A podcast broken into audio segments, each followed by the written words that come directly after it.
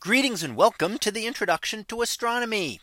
One of the things that I like to do in each of my introductory astronomy classes is to begin the class with the astronomy picture of the day from the NASA website that is apod.nasa.gov apod.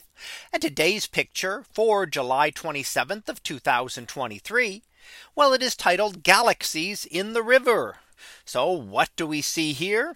Well, here we do see a galaxy and in fact more than one galaxy scattered around the image.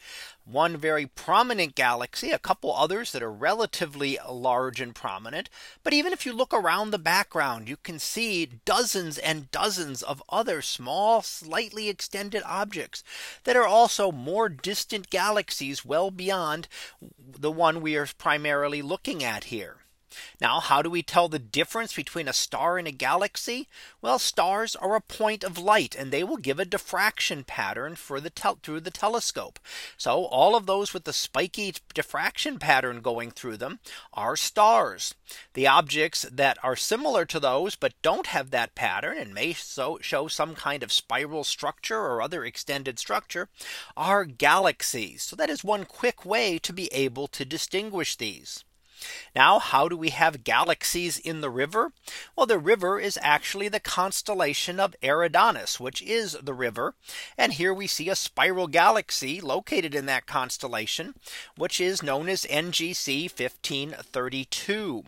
We note the distortion in this galaxy. Now galaxies become distorted when another galaxy passes close to them and its gravitational field will tug at the stars and distort the stars and gas and dust within the galaxy. So it'll pull it into more unusual patterns than the typical spiral structures that we are used to looking at for a galaxy like this. So often when we see the distortions, that is a sign either of a galaxy currently interacting with it, such as we see the smaller galaxy just up above into the middle of this galaxy, that is likely currently interacting with that.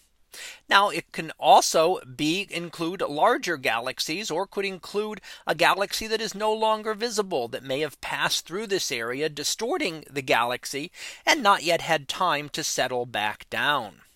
Now when two galaxies do interact, they often eventually will merge together. And that is likely what will happen here. This smaller galaxy will eventually become part of the larger galaxy.